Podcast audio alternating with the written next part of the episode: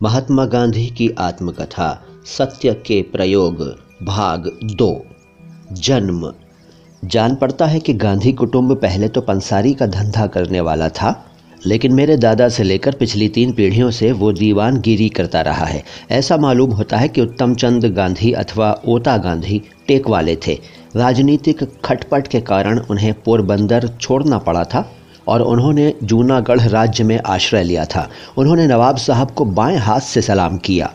किसी ने इस प्रकार अभिनय का कारण पूछा तो जवाब मिला, दाहिना हाथ तो पोरबंदर को अर्पित हो चुका है ओता गांधी के एक के बाद एक, दूसरा, यूँ दो विवाह हुए थे। पहले विवाह से उनके चार लड़के थे और दूसरे से दो।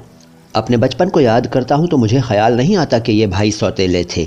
इनमें पाँचवें करमचंद अथवा कबा गांधी और आखिरी तुलसीदास गांधी थे। दोनों भाइयों ने बारी बारी से पोरबंदर में दीवान का काम किया। कबा गांधी मेरे पिताजी थे, पोरबंदर की दीवानगिरी छोड़ने के बाद वे राजस्थानिक कोर्ट के सदस्य थे। बाद में राजकोट में और कुछ समय के लिए बांकानेर में दीवान थे। मृत्यु के समय वे राजकोट दरबार के पेंशनर थे। कबा गांधी के भी एक के बाद एक, यूँ चार विवाह हुए थे। पहले दो से दो कन्याएँ थीं, अंतिम पत्नी पुतली बाई से एक कन्या और तीन पुत्र थे। उनमें से अंतिम मैं हूँ। पिता कुटुंब प्रेमी, सत्यप्रिय, शूर, उदार, किंतु क्रोधी थे। थोड़े विषयासक्त भी रहे होंगे। उनका आखिरी ब्याह चालीसवें साल के बाद हुआ था। हमारे परिवार में और बाहर भी उनके विषय में ये धारणा थी कि वे रिश्वतखोरी से दूर भागते हैं और इसलिए शुद्ध न्याय करते हैं।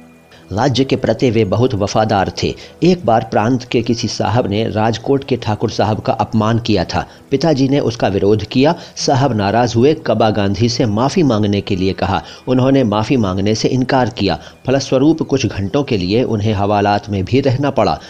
इस पर भी जब वे डिगे नहीं तो अंत में साहब ने उन्हें छोड़ देने का हुक्म दिया। पिताजी ने धन बटोरने का लोभ कभी नहीं किया। इस कारण हम भाइयों के लिए वे बहुत थोड़ी संपत्ति छोड़ गए थे। पिताजी की शिक्षा केवल अनुभव की थी। आजकल जिसे हम गुजराती की पांचवी किताब का ज्ञान कहते हैं, उतनी शिक्षा उन्हें मिली होगी। इतिहास भूगोल का ज्ञान तो बिल्कुल ही न था, फिर भी उनका व्यावहारिक ज्ञान इतने ऊँचे दर्जे का था कि बारीक से बारीक सवालों को सुलझाने में अथवा हज़ार आदमियों से काम लेने में भी उन्हें कोई कठिनाई नहीं होती थी। धार्मिक शिक्षा नहीं के बराबर थी, पर मंदिरों में जाने से और कथा वगैरह सुनने से जो धर्म ज्ञान असंख्य हिंदुओं को सहज भाव से मिलता रहता है, वो उनमें था। आखिर के साल में एक विद्वान ब्राह्मण की सलाह से, जो परिवार के मित्र थे, उन्होंने गीता पाठ शुरू किया था और रोज़ पूजा के समय वे थोड़े बहुत श्लोक ऊँचे स्वर से पाठ किया करते थे।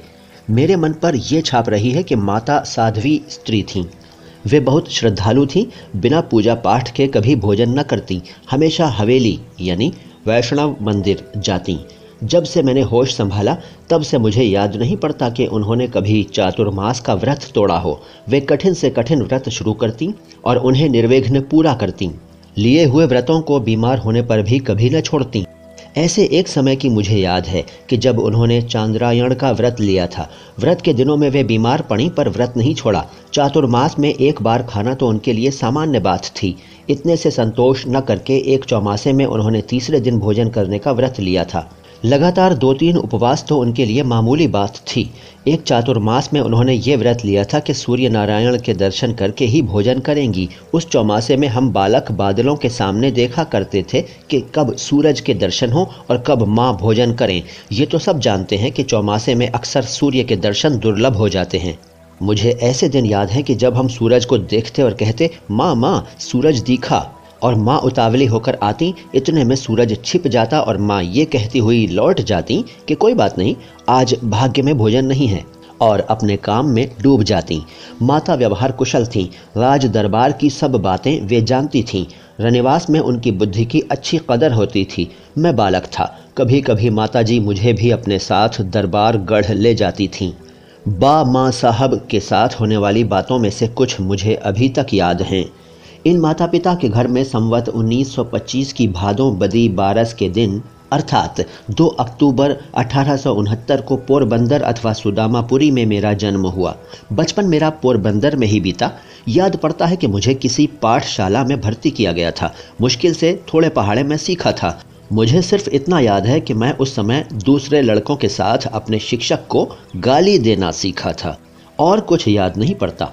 इस पर से मैं अंदाज लगाता हूँ कि मेरी बुद्धि मंद रही होगी और स्मरण शक्ति उन पंक्तियों के कच्चे पापड़ जैसी होगी जिन्हें हम बालक गाया करते थे।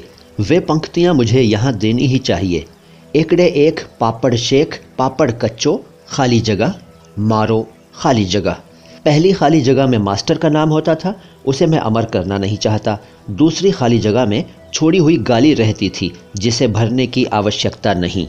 दोस्तों, ये था महात्मा गांधी की आत्मकथा सत्य के प्रयोग का दूसरा भाग। तीसरा भाग अगली मुलाकात में प्रस्तुत करूँगा। मैं मुइन शमसी हूँ। Thank you.